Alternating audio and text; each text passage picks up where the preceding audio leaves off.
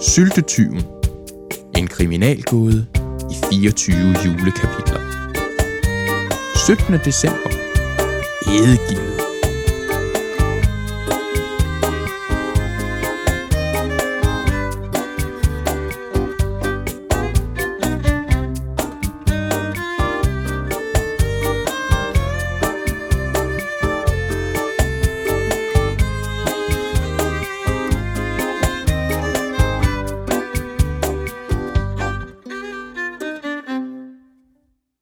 Det er den 17. december. Tid for hygge, tid for drillerier og ikke mindst tid for en god fortælling.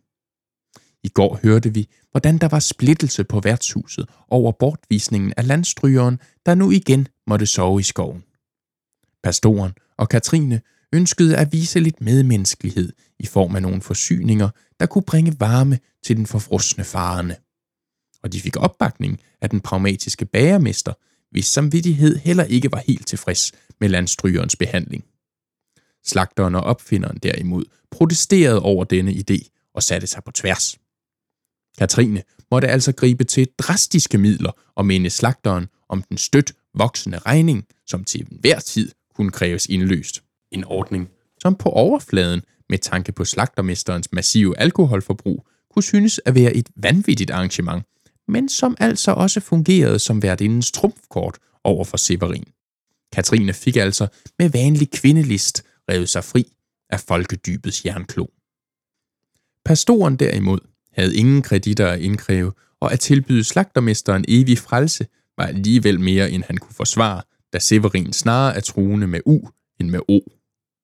Så Katrine vandrede alene ud i skoven, hvor hun leverede goderne til en landstryger, der straks fik julelys i øjnene over sine venners betænksomhed. Til sidst hørte vi, hvordan slagteren efter to frygtelige tørkedage om sider havde fået leveret de varer, der skulle til at lave en stor portion af den forjættede sylte.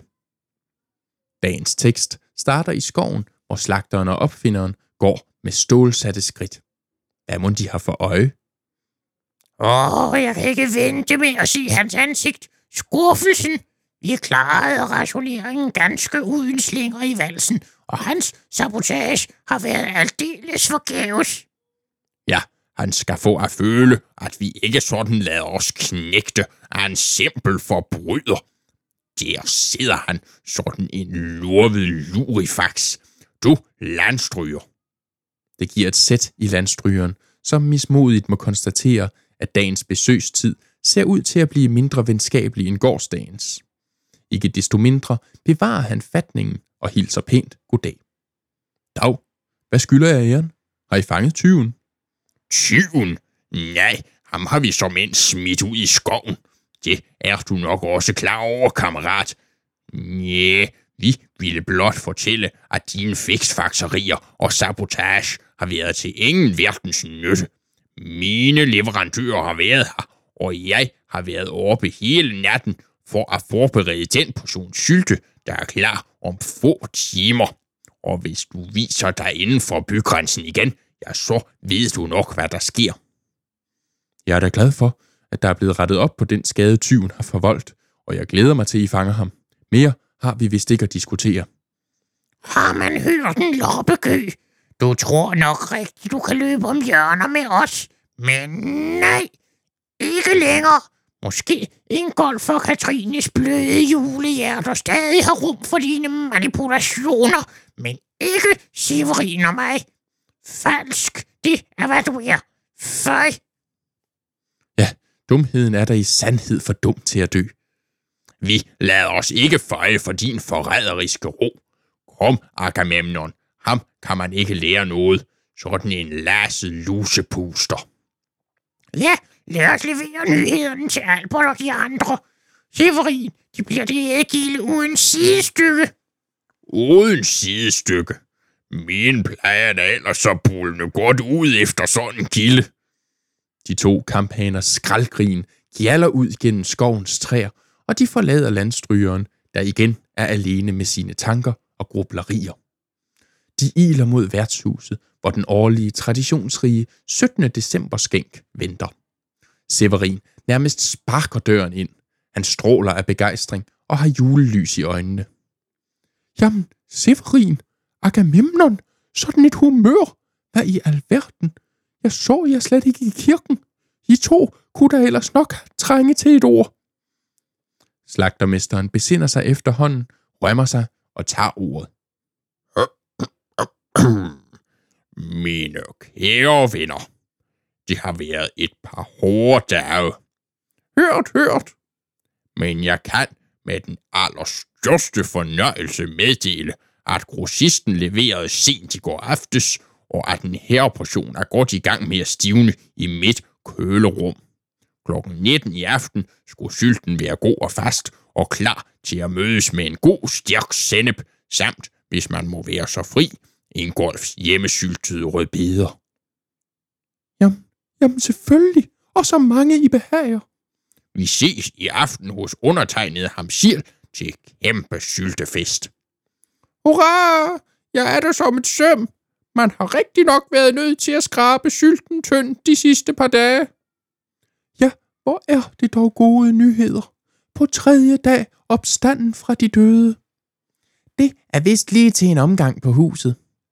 Euforien vil ingen ende tage, men uden for vinduet ligger den lille, skurgagtige nisse på lur sammen med gamle Methusalem. Nå, ørnen er landet. Hørte du det, Methusalem? Nye forsyninger. Ruff. Om jeg ikke har hugget sylte nok? De har nu i 14 dage spist mig af med sådan noget edderkemisk skidt. Det kan man ikke kalde grød. Ruff. Ja, ja, de skal nok få deres syltefest i fred og ro. Men i morgen, gamle jas, i morgen sker der ting og sager. Ruff. Senere på aftenen har forsamlingen indfundet sig hos slagtermesteren. Der er en forventningsfuld summen i luften, nærmest som var det juleaften selv. Alle mand på dæk. Bare tage for. Sylte ad libitum. Hurra! Min livret, som jeg altid siger, det er med mådehold, som med hostende teatergængere. Jeg forstår ikke. Smitter mådehold også de kulturelle? Nej, altså, det ødelægger ligesom fornøjelsen. Det forstyrrer jo. Altså, der vil jeg nu indvende, at der er ganske stor forskel på, hvornår i forestillingen man hoster. Hvis det er midt i et stort raballer, gør det jo ikke så meget. Tænk, det havde jeg slet ikke tænkt på. Det kan du da nok have ret i. Jeg må nok finde på noget bedre. Katrine springer op og peger på bageren. Ha, find på. Det er altså ikke noget, du altid siger. Hold nu op, Katrine. Det var blot en simpel fortalelse. Lad os nu nyde Severins saftige sylte. Ja, lad nu Albert have sin ordsprog, Katrine. Struttende af glæde kommer Severin hen til sine venner. Nå, hvad er dommen? Godkendt. Vidunderlig. Ja, som jeg altid siger, en slagter, der sulter, laver bedre sylter. Hørt. Og spis jer bare en pukkel til. Der er meget mere, hvor det kommer fra. Jeg har lavet en ordentlig portion. Sylten længe leve. Hurra! Hurra! Hurra! Her forlader vi en ekstatisk forsamling, der med glubende appetit spiser, synger og ler for at fejre, at rationeringen er ophørt. Sikke et gilde, et ordentligt raballer. Og klokken er mange, før vi kan sige, at natten sænker sig, og alt under fred og ro, som det sig kan og bør i december måned.